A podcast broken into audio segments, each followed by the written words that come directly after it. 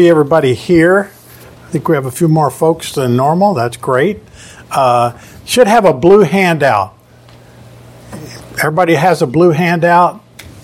Good. You'll be lost without it, so make sure you got a blue handout. Um, we are in Colossians chapter 2, verses 8 through 23, uh, which is uh, a, a, large portion of Scripture that we're covering that uh, really we've entitled Paul's Warnings Against Heresy. And there are four warnings in the passage one against false philosophy, and this is right on the handout, right under number one. Uh, false, uh, Roman number one. Uh, false philosophy, verses 8 through 15, legalism, verses 16 and 17, angel worship, in verses 18 and 19, and asceticism, verses 20 through 23. So we've been uh, in chapter 2, verses 8, uh, and we are on 10, 11, and 12, and 13. Uh, we got through 10 and part of 11 last week.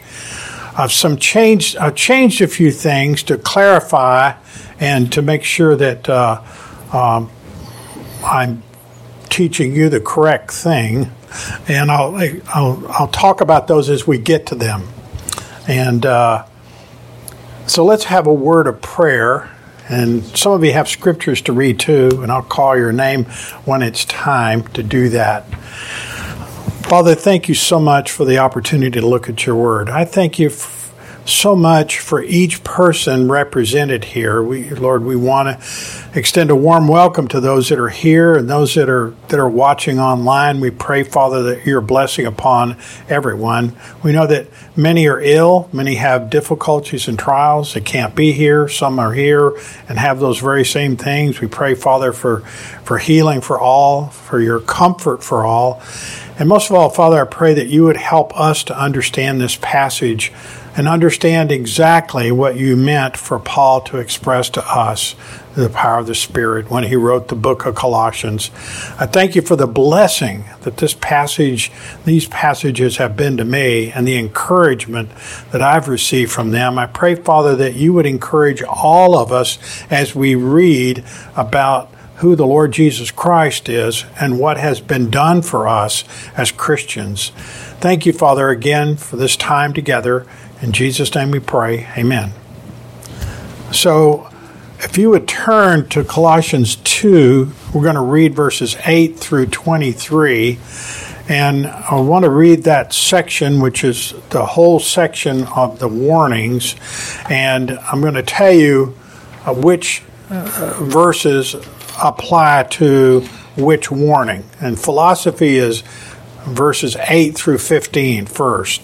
Beware lest any man spoil you through philosophy and vain deceit after the tradition of men, after the rudiments of the world, and not after Christ. For in him dwelleth all the fullness of the Godhead bodily, and ye are complete in him, which is the head of all principality and power, in whom also uh, in whom also ye are circumcised with the circumcision made without hands, and putting off the body of the sins of the flesh by the circumcision of Christ, buried with him in baptism, wherein also ye are risen with him through the faith of the operation of God, who hath raised him from the dead, and you being dead in your sins and the uncircumcision of your flesh, hath he quickened together with him, having forgiven you all trespasses,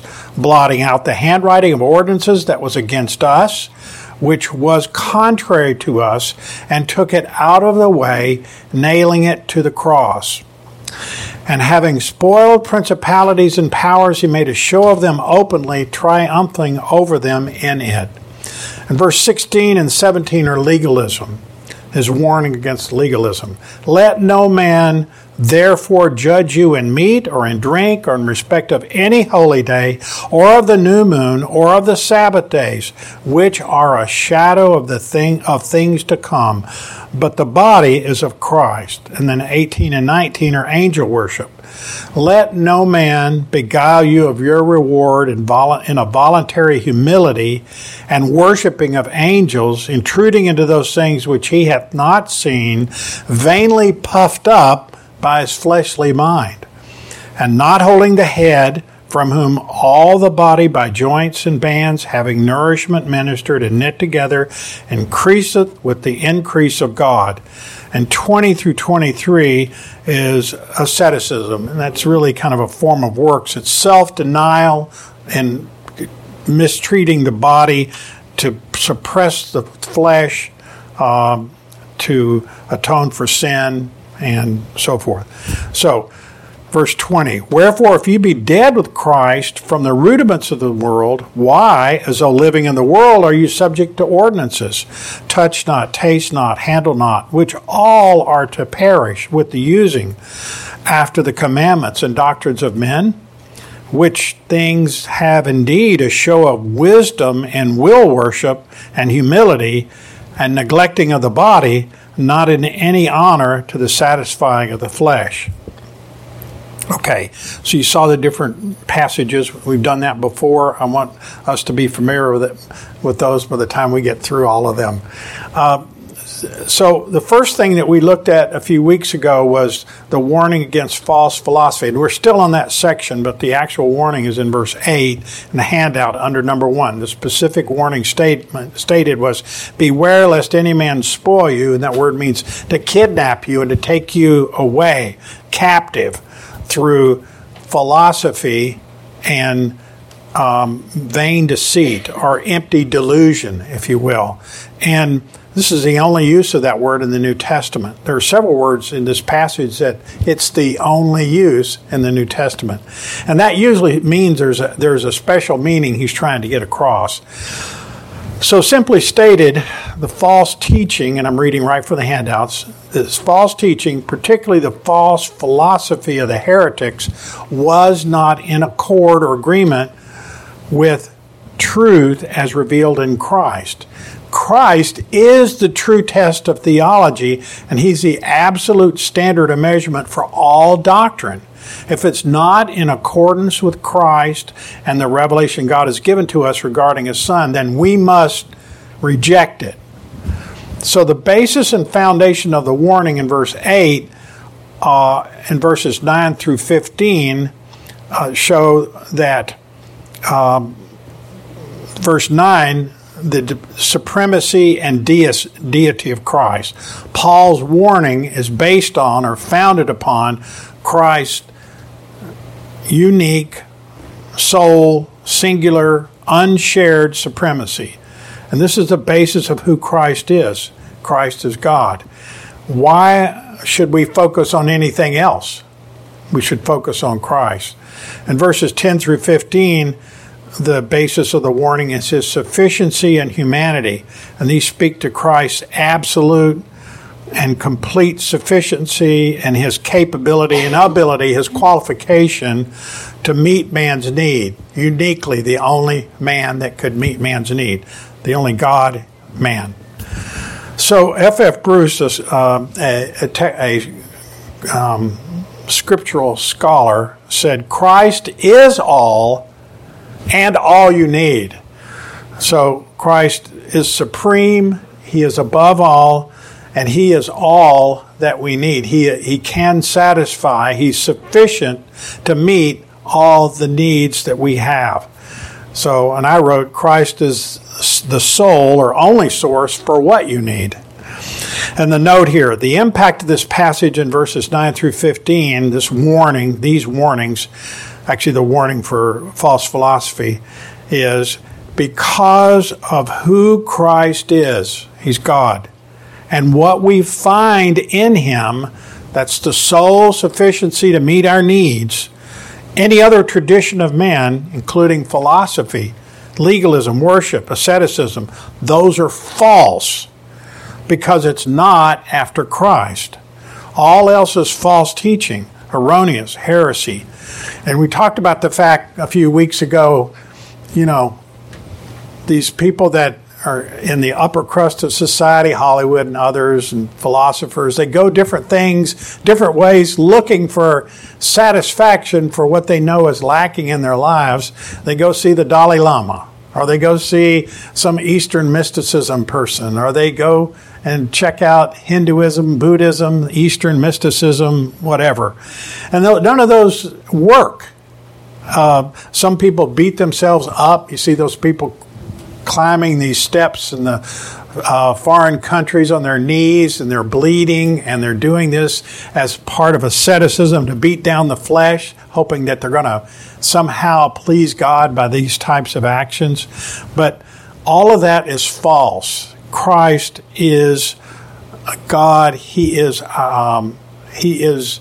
Uh, he is the way, the truth, and the life. Okay, so there are three affirming statements in verses 9 and 10 that relate to Christ as supreme and sufficient. They demonstrate that Christ is supreme and he is sufficient. And that's the basis and foundation. So the first statement is at the bottom of page 1 on your handout. The full deity of Christ in verse 9. For in him dwelleth all the fullness of the Godhead. Now, and it goes on to say bodily, but that's the next statement.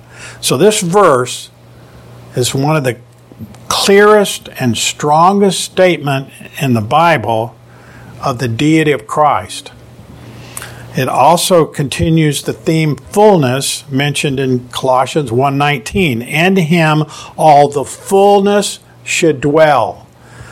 So in in Christ eh, dwells all the fullness of the Godhead. Look at the top of page 2 what Paul has done, and he is masterful at this, and this is, I really love these letters and these communications because he, he addresses different things that are going on in the church, but he takes, in this case, the word fullness, in the Greek, which is pleroma, which is a word we talked about used by false teachers wrongly, and he more properly uses it to describe Christ as God, who is the real fullness of the Godhead.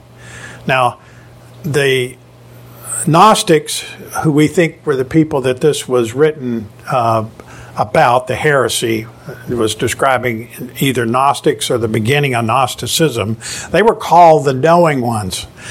And I told you how I just got really one morning I was looking at, well, what do these guys really believe?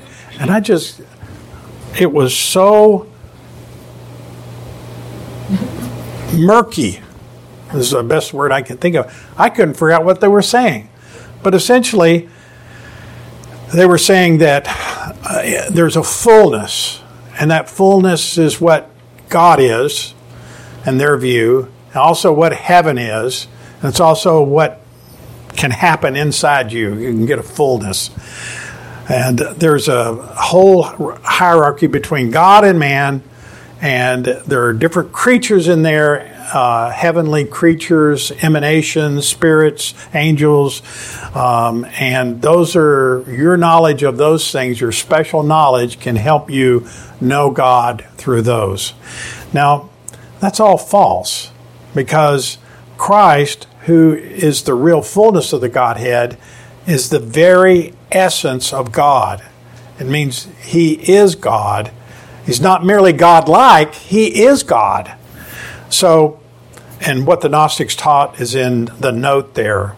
Um, the last, next to the last sentence says, Paul said, Christ is God Himself and the full and complete expression, revelation, and essence of God.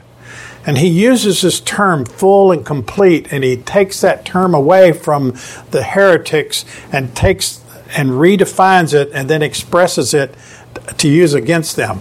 Now, I just think that's masterful. I love that you know, to take your enemies who are doing horrible things, take their own language, redefine it, and use it against them. Love it. So, the real humanity of Christ is the second statement For in him dwelleth all the fullness of the Godhead bodily. And uh, here is an indication that Christ was in the flesh, God was in the flesh, and he was fully God and fully man. And that's based on John 1, verses 1 and 2. In the beginning was the Word, and the Word was God, Word was with God, and the Word was God. The Word meaning, uh, notice it's capitalized, God's expression to us, the Word of God. In eternity past, the Lord Jesus Christ, before he came in human form, he was with God. There was no beginning. I know I can't understand that either. In the beginning, there was no beginning. In eternity past, God was. And so was Christ with him. The Word was with God the Father. And uh, when Christ, the Word, who is God, was clothed with flesh, when he came in Bethlehem and was born, he became in the flesh, incarnate. He was still Christ, who is God. God is Christ is fully human and fully divine. The Word was made flesh and dwelt among us, John 1.14. So, he's fully God and fully man. The third statement is number three there, the sufficiency of Christ. His complete, he's completely able and capable. He has the qualification in verse 10. And ye are complete. See how this is one of the changes I made. You see the big letter there underlined and complete. So I did that so we wouldn't miss it. And ye are complete. That's you and me and the Colossians. And ye are complete, that is full in him who is the head of all principality and power. Whatever the Gnostics thought was between heaven and earth, or in heaven, Christ is over all of those. There, there's nothing that exists that he's not over as far as hierarchy. Now, because Christ is fully God, see the note there, and fully man, we are made complete. We are made full as we share his fullness in him, in union with him. And only as we are joined to Christ is this fullness ours.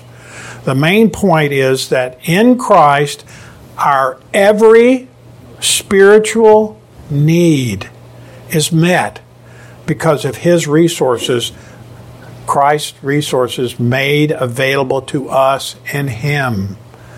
Possessing him, we possess all. Vaughan expressed it. I really liked that. If we have the Lord Jesus Christ, we're saved, and he is living within us.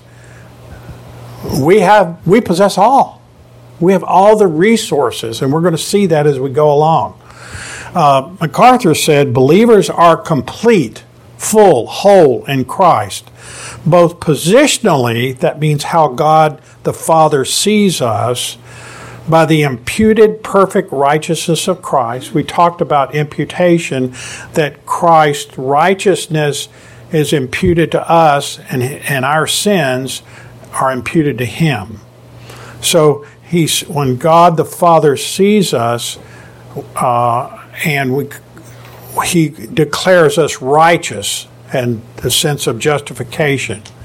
Um, and the complete, then the second way that we are complete is due to the complete sufficiency of all heavenly resources for spiritual maturity. We have the full resources of the Lord Jesus Christ to help us to be like Christ and to be like Him. And in in the past, I've read quotes to you that said, "If we have all those resources, why do we live like we're in poverty? We we we live like we are poor, but we are rich beyond all blessings." And you know, as I was reading this yesterday, I was just so blessed by this. We have the ability. And these things need to be developed. It's not like you press a button and it happens. These things we learn to appropriate and to be and, and to the power of the Holy Spirit and Christ.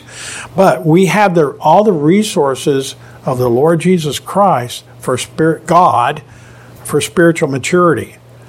Paul shows the Colossians then that there's no need for the Christians to turn anywhere else. Why would you turn anywhere else but to God Himself, the Lord Jesus Christ, for spiritual help? You don't need philosophy, you don't need the laws or angels or asceticism or works. Christ is all and all we need. Uh, again, quoting Bruce. And Wesley has said, Thou, O Christ, art all I need, more than all in Thee I find. So Christ's all sufficiency is shown by the statement that he is, in verse 10, the head of all principality and power. And it means that, what that means is he's the source of life. I wrote that down. The creator over all existence. He's the sovereign Lord, supreme over all existence. And he's the sustaining Lord, maintaining over all existence. Now, that's not mine. I'd like to take credit for that because it's all alliterated, but that's not mine. Christ is all and all you need. Bruce. Okay, so there are three things that Christ has done for us that substantiate his sufficiency, and sh- these three things show that we are complete. Again, that word pleroma. We are complete in him.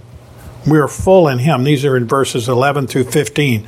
Now, we looked at last week's spiritual circumcision, verses 11 and 12, and we did not look at forgiveness of sins. We're going to endeavor to do that, depending on how things go. Verses 13 and 14, we I, uh, only have 13 prepared. And then victory over forces of evil in the future, verse 15. Let's look at the top of page 3.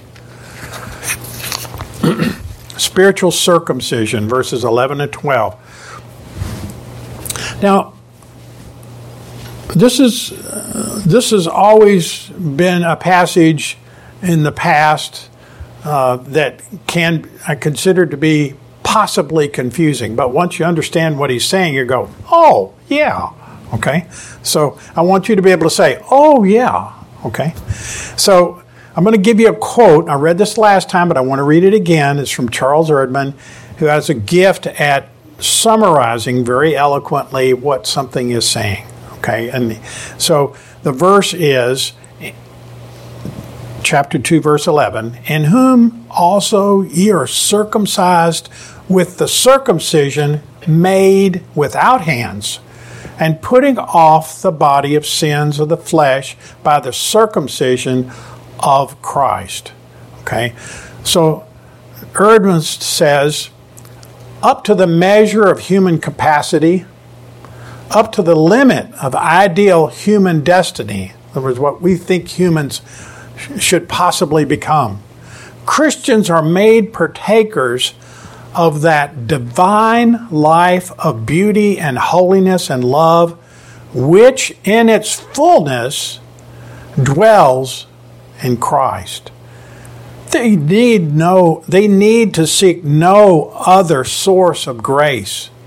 They can show allegiance and submission to no other spiritual beings. For Christ is the head of all principality and power. I'm reading a, I'm reading a quote that's not in your handout.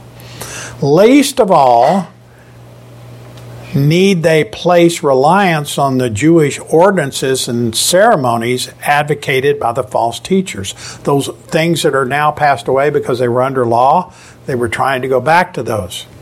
The typical rite was that of circumcision. The reality corresponding to that symbol of circumcision had already been experienced. In other words, it's over now by accepting Christ, by abandoning, abandoning their sins, by their spiritual renewal, salvation, they had received the true circumcision, spiritual circumcision. They had been, as Paul declares, circumcised with the circumcision not made with hands, and the putting off of the body of the flesh in the circumcision of Christ. So that old circumcision was past, now there's a spiritual circumcision, which is symbolic, not actually made with hands. Okay, now look at page three, top under spiritual circumcision, item A. In him, or it's really in whom, verse 11a, that means in union with Christ, joined or connected to Christ. Um, and that's since it's at the beginning of the sentence, it means in Greek it's very emphatic. In Christ, in Him, in union with Him.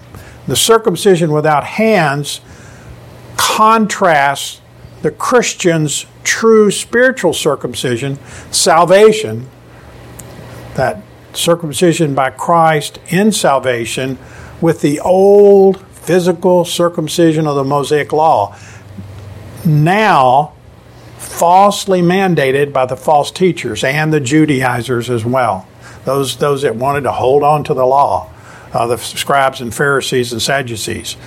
So the old circumcision reflected uh, the cutting away symbolically of man's uncleanness as an outward sign of one's participation in Israel's covenant with God. Remember, the Israelites got in trouble because every once in a while, a whole section wouldn't do the rite and uh, circumcision, and they would get in trouble. And because that was the sign of the covenant. Um, that's a quote from Vaughan. This physical circumcision was made by hands on an external organ of the body. In contrast to that, Christ's circumcision is spiritual and not made with hands. It's not physical. It does not relate to a single organ, but it relates to the inner spiritual man, and it's expressed in Romans uh, 2.28 and 29 as circumcision of the heart. So this is kind of a difficult passage because uh, Paul's making a point in Romans 2, 28 and 29. For he is not a Jew, which is one outwardly. Now he's talking about physical descendants of Abraham who were uh, circumcised. Neither is that circumcised circumcision which is outward of the flesh. He said that's nothing now. Verse 29. But he is a Jew, and he's talking about a true spiritual child of God, which is one inwardly. And circumcision is that of the heart in the spirit and not in the letter under the law, whose praise is not of men but of God.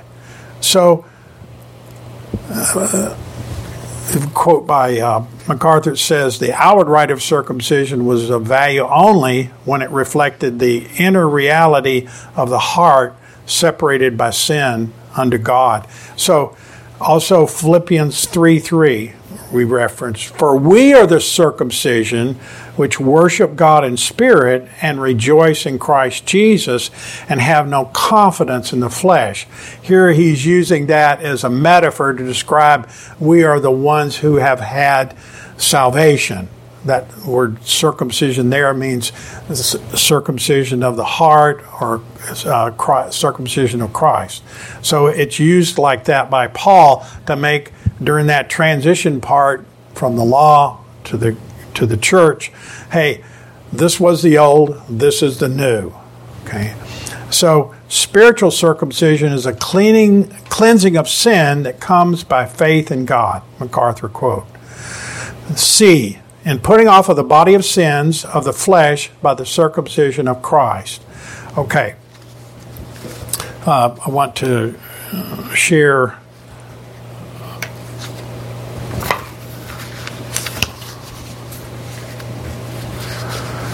So, I wanted to share a quote here by MacArthur that talks about some of these terms and helps a little bit. Circumcision, the old circumcision, symbolized, and this is a quote not in your handout circumcision symbolized man's need for cleansing of the heart and was an outward sign of cleansing of sin that comes by faith in God. Remember, Abraham believed God and um, and therefore he obeyed God and he believed God, and that was counted to him for righteousness. At salvation, believers undergo a spiritual circumcision by putting off of the sins of the flesh. And this is the new birth. This is the new creation in conversion. It's the outward affirming of the already accomplished inner transformation, which is now believers' baptism by water. So he moves right into baptism here. So this can cause confusion. That's why I want to be careful. And I changed some things here to show circumcision in the Old Testament does not equal baptism in the New Testament. And we'll see why as we read this. Okay? The Greek word for putting off, because it says put off the body of sins, indicates a putting off or stripping off or casting away through the imagery and illustration of the word, uh, the act of removing and discarding filthy clothing. Uh, my dad, when I worked in the body shop, said that I could get dirtier than any human being doing less than anybody he ever knew. And that was true. I managed to always get the dirtiest. I don't know why, but I always did. And the clothes were usually ruined and I had to throw them away. Well, that's what this is talking about taking these things off and throwing them away. Now, this signifies at this statement here, the putting off sins of the flesh by the circumcision of Christ. This signifies at conversion through the spiritual circumcision of Christ that believers have a removal or putting off of the sins of the flesh, reading right for the handout, and a removal of the power of the flesh over us. As a result of salvation, we are a new creation. We have a new nature, the new man, through Christ by the power of the Holy Spirit.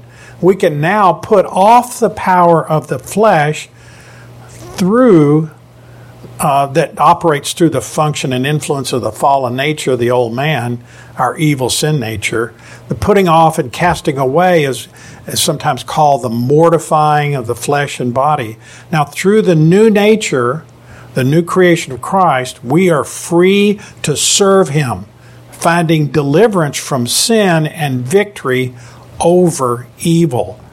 And I found an old sermon of MacArthur because they're all cataloged, and uh, it was this sermon. I'm going to read part of it. It said it was on Colossians, passage. And he starts out by showing these times in which the Lord Jesus healed somebody. And I'm going, Am I looking at the wrong sermon or what? Maybe they miscatalogued it. So I kept reading, and it, it talked about you know the woman that touched his uh, hem of his garment; she was healed, and others that were healed, uh, the leper, etc. And then I figured out what he's doing, and here's what he says: um, Just this. It serves, at least in my mind, and I trust in yours, as a beautiful picture of the way Jesus heals spiritually. It's a picture of healing spiritually. I said, ah, now I got it. If Jesus heals physical illness and makes people entirely whole, then that is precisely what is meant by the Apostle Paul in chapter 2, verse 10, when he says, And ye are complete in him. You could put the word whole in there. Just as Jesus Christ did miracles of healing that made people entirely well, so when Jesus touches a life spiritually and gives salvation, it is whole salvation. The person becomes spiritually entirely well. In fact, if you want to choose another Pauline term, he says, if any man is, in Christ, he is a new creation. I mean, that is a brand new wholeness. Now, this is nothing new. God has always done that. When David cried out in the midst of his sin in Psalm 51:10, he knew what God would do and God said he asked, "God create in me a clean heart, whole, no spot, no blemish." When God acts against sin, he is saving uh, in his saving grace, there is a wholeness. So let's look first of all at the complete salvation. How are we complete, Paul? Number one, your salvation is complete. In verse 11, in whom also your circumcision with the circumcision made without hands, the spiritual circumcision of Christ, and putting off of the body of sins of the flesh by the circumcision of Christ, buried with him in baptism, and which also you are risen with him through faith of the operation of God who's raised him from the dead. Now, when we look at this, he says, Look, your salvation is absolutely complete. there's no need for you to be circumcised in the old physical way. That was under the old covenant. You've been baptized. Now remember, the heresy which the apostle Paul was combating is somewhat a baffling mixture of pagan beliefs of these inter, vast intermediaries between Jewish beliefs and also a mixture of legalism. Along with it, they're trying to create the idea that you have to be circumcised. And this isn't anything new. The Judaizers did it. You know, people say, well, Abraham was circumcised. Yeah, 14 years after he believed God and was saved, he was circumcised. So circumcision didn't save him. He was circumcised as a sign of a righteous heart, and that's the message. And what is true circumcision? Listen to me. It is cutting away everything from the life but the will of God. And Paul's message in Colossians 2:11 is this. It is spiritual surgery, the cutting away of self and sin, and only Christ can do that. So I thought that was a real down to earth explanation. I wanted to share that with you. I know that was a little long. So think of complete, that you're whole, that you're full. And um, Romans 6 6. Uh, Christy, would you please read that, ma'am? Knowing this, that our old man is crucified with him, that the body of sin might be destroyed, that henceforth we should not serve sin. Yes. So we're for he that is dead is freed from sin in Romans seven uh, six seven. Now, um, Romans seven twenty four. Connie. A wretched man that I am, who shall deliver me from the body of this death? Paul is expressing his regret. He doesn't want to sin, but he's still in the, the flesh, in the sense of his body is still there and he's still in the flesh. So, this doesn't mean that we will never sin. It means that that uh, he now has power over that where he you before you're saved you only have the ability to sin because you only have the old nature in the flesh. Now the old nature was judged and uh, you have power not to sin. Okay let's look at uh, 2 corinthians 5.17 chuck Therefore, if any man be in Christ, he is a new creature. Old things are passed away. Behold, all things are become new. Okay, and then we have a longer passage, Steve, uh, Ephesians 4 17 through 22.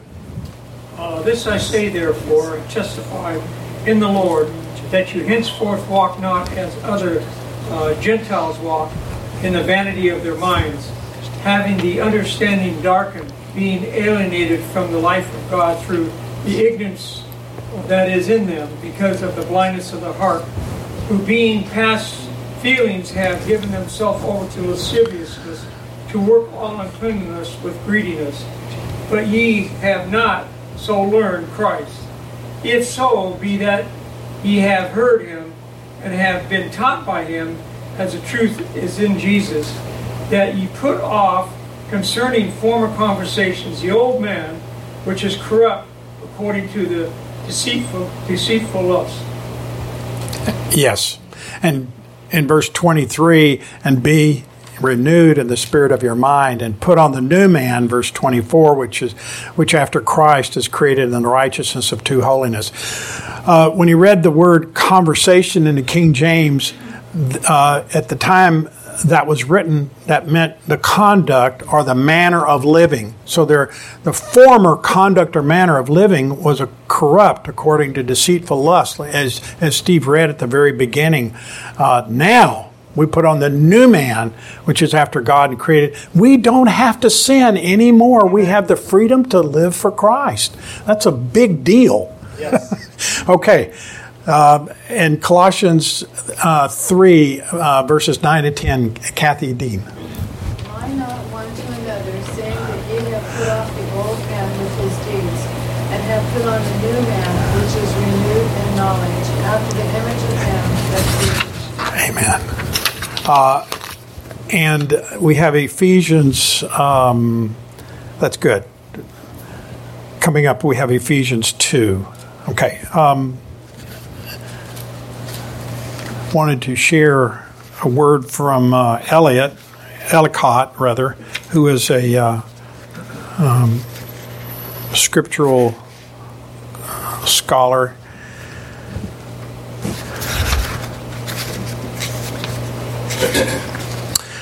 He, I found a great quote here.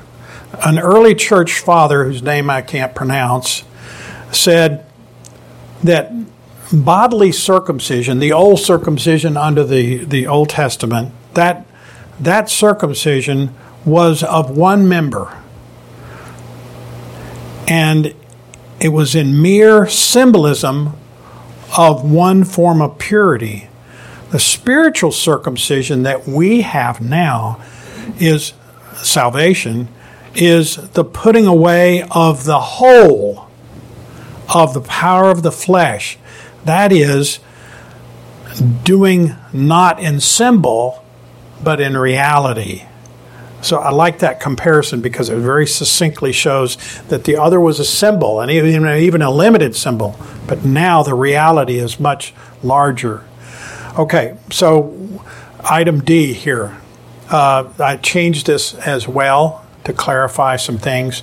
Buried with him in baptism, uh, wherein also ye are risen with him through, fa- through the faith of the operation of God who hath raised him from the dead. This is verse 12. This is a further emphasis of the new birth and the sufficiency of Christ and being made complete in him. All of these things rec- uh, show that we are complete, we're whole in Christ. And that's contrasted with the efforts of the old sinful flesh without Christ, um, as taught by the heretics. And the verse shows that the baptism and the new covenant, the New Testament, is the external outward sign of what Christ has done for us inwardly through salvation. Now, in baptism, uh, like everybody look at, I usually say look at me, but look at the handout and read this, not read it, but just follow along with me. Baptism is not, everybody see that under D, about one, two, three, four, five, six, seven lines down. Baptism is not related to or a continuation of the circumcision of the Old Testament. Not related, not connected. When we start to over identify things in the New Testament with the Old Testament, it leads us to error. So we have to be very careful about that. So it's not related to the to the circumcision uh, of the Old Testament. Um, and this was not introduced to compare the two. So baptism is not discussed here for comparison, but it's used to emphasize the Christian, the believer, participating in the death, burial, and resurrection of Christ. In Colossians 3 1 through 10, um,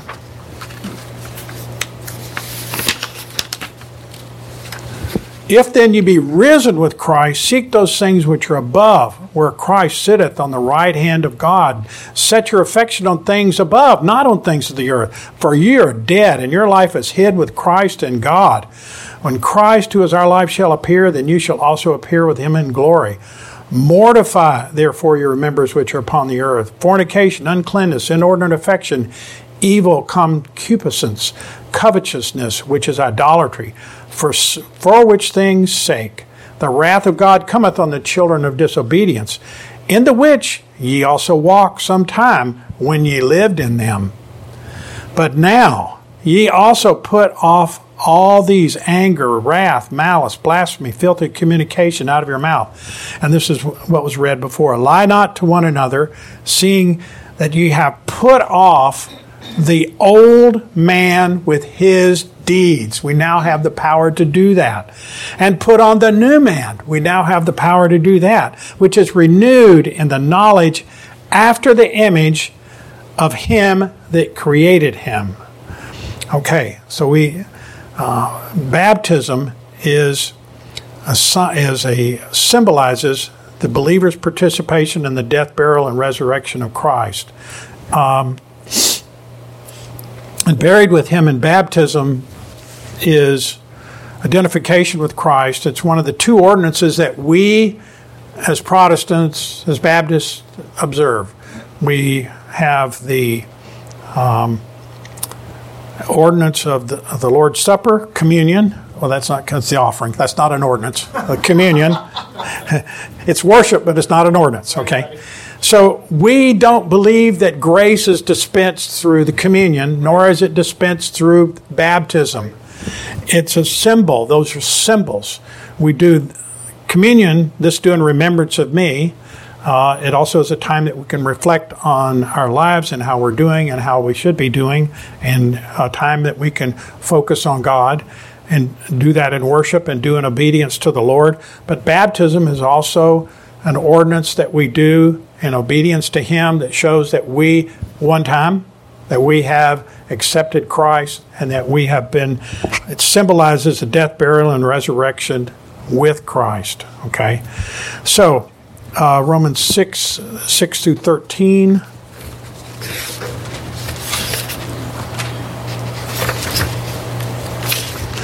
Some of you are so fast you can find it in your Bible faster than I can find my uh, pre prepared uh, scriptures. I love that.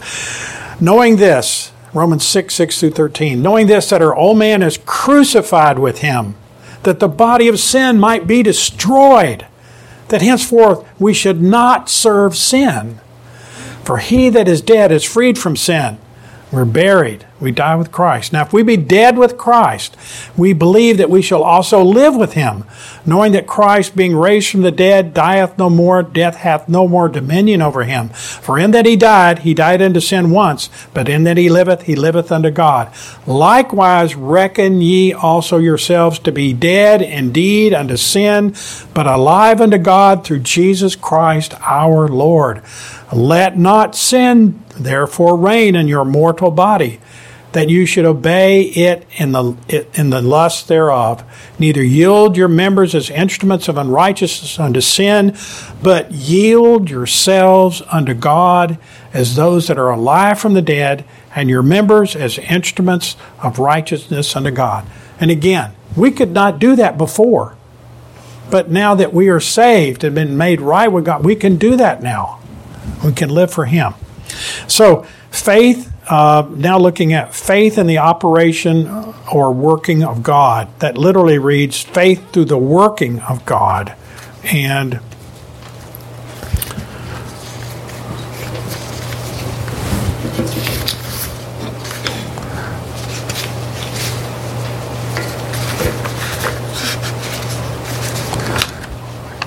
There's one little footnote to notice there. MacArthur says, in the middle of verse 12, it says, through faith. Through the faith and operation of God, we who believe in God's power, we who believe that God raised Jesus from the dead, will also be raised with him. Is that right?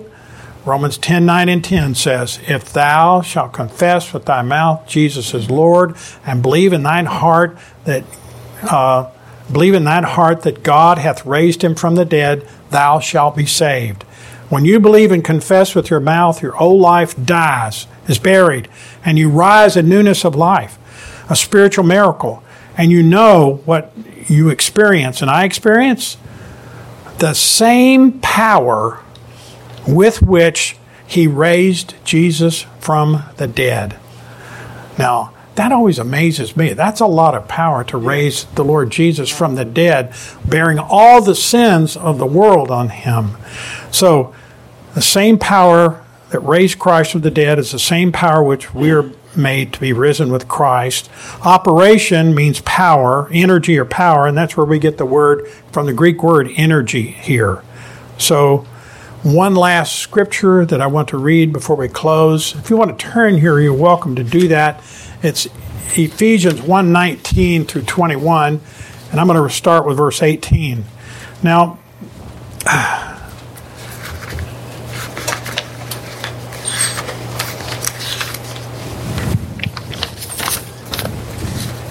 Paul says to the Ephesians, the eyes of your understanding being enlightened, that you may know what is the hope of his calling, and what is the riches of the glory in his inheritance, and what is the exceeding greatness of his power to usward who believe, according to the working of his mighty power, which he wrought in Christ when he raised him from the dead and set him at his own right hand in the heavenly places, far above principality and power and might and dominion and every name that is named, not only in this world, but in that which is to come, and hath put all things under his feet and gave him to be the head over all things to the church, which is his body, the fullness, there's the pleroma, of him that filleth in all. And that filleth is the verb for pleroma, pleroo, I think.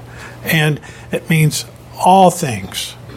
So, the point I want to make here, uh, and MacArthur does it in a quote, he said, the eyes of your heart enlightened. That's a, a spiritually enlightened heart mind is the only means of truly understanding and appreciate the hope and inheritance in Christ and living obediently for Him.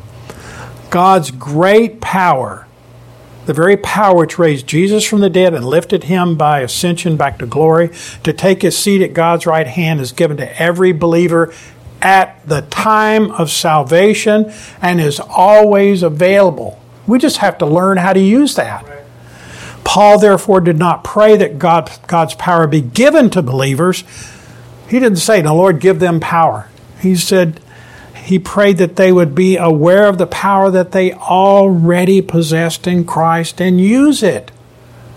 Now, how come, we used to say, instead of why in the South, we'd say, How come we live like we're poor? We have the yeah. riches of Christ spiritually. And I'm talking to myself, yes. I'm pointing at you, but five, four fingers are coming back at me. So, and are you aware of the great power that is available to us to help us live our lives in the difficult times that we all face? I don't know all of you, but I know that every one, every family here has been touched by some kind of calamity, tragedy, difficulty, and Christ not only can help us in our spiritual life, but He can help us as we go through day by day to deal with these things. So, um, I did want to say that the act of baptism does not save. I skipped over that inadvertently. The power that um, the um, grace is not imparted in baptism and communion. That's what I meant when I said that. So baptism does not save. Um, our time is up. Any questions? Okay. If you have a question, you can come and ask next week too. Let's pray. Father, thank you for